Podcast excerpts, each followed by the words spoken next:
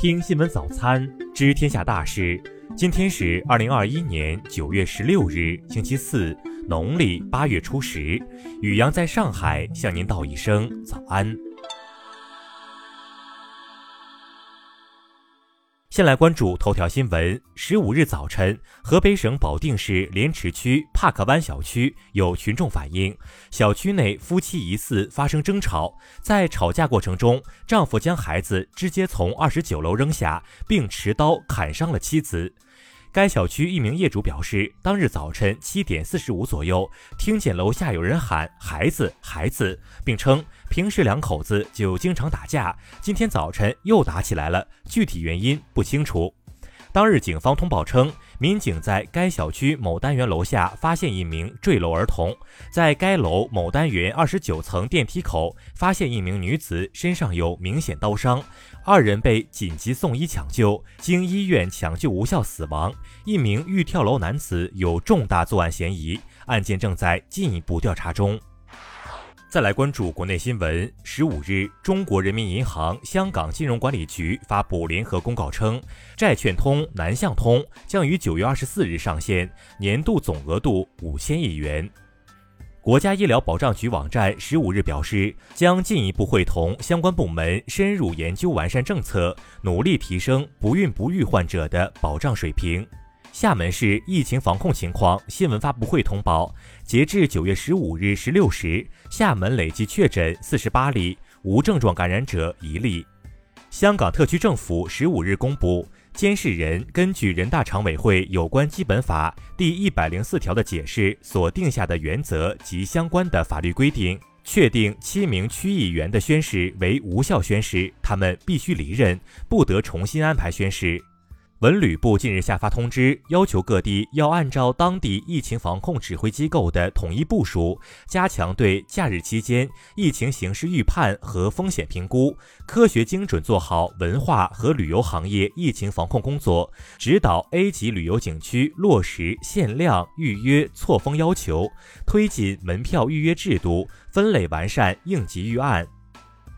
十五日，国家网信办发布关于进一步压实网站平台信息内容主体责任的意见，旨在充分发挥网站平台信息内容管理第一责任人作用，引导推动网站平台准确把握主体责任。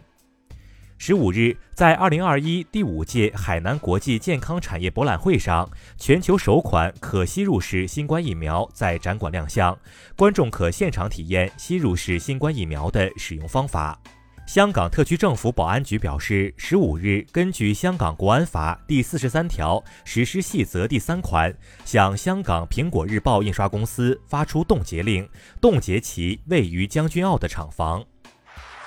再来关注国际新闻。泰国十五日表示，曼谷地区的新冠疫苗第一针接种率还不到百分之七十，第二针接种率仅为百分之三十左右。曼谷的开放时间将从之前宣布的十月一日推迟到十月十五日。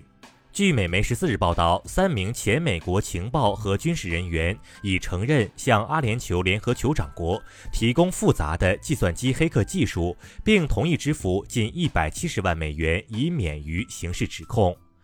阿富汗中央银行十五日发声明称，已从前政府官员处收回一千二百三十万美元现金。十五日，法新社援引伊朗官方媒体消息称，伊朗恢复同喀布尔的定期航班。法国外长勒德里昂十四日表示，法国正在与俄罗斯、中国等国一同努力，防止恐怖主义在阿富汗卷土重来。据俄媒十四日报道，俄罗斯国防部将采购在西方二零二一演习中首次出动的涅列赫塔战斗机器人，来保护战略目标。韩国十五日下午首次成功试射自主研发的潜射弹道导弹，韩国总统文在寅现场观摩。报道称，韩国成为全球第七个拥有潜射弹道导弹技术的国家。英国消息人士称，首相鲍里斯·约翰逊将于当地时间九月十五日进行内阁改组，未来政府的重心将转移到提高后新冠疫情时代的国民生活质量。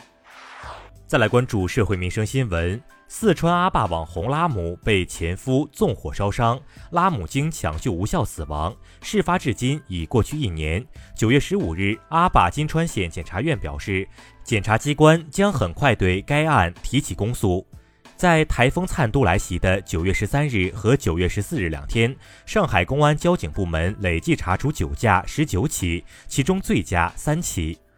江西民警陈某于二零一九年八月以数据恢复、研判案情为由，使用拘留人员的手机，并盗窃其手机绑定银行卡中的资金九万余元。近日，该案一审宣判，陈某获刑三年三个月，并处罚金人民币一万五千元。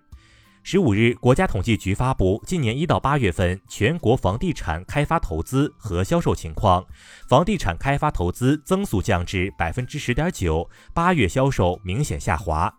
十五日，中国保险行业协会发布的《商业补充养老保障体系建设研究报告》指出，未来我国养老保障的发展将呈现多元竞争的格局。在第三支柱养老保险制度建设初期，可考虑对个人养老金的投资管理人准入设置一定门槛。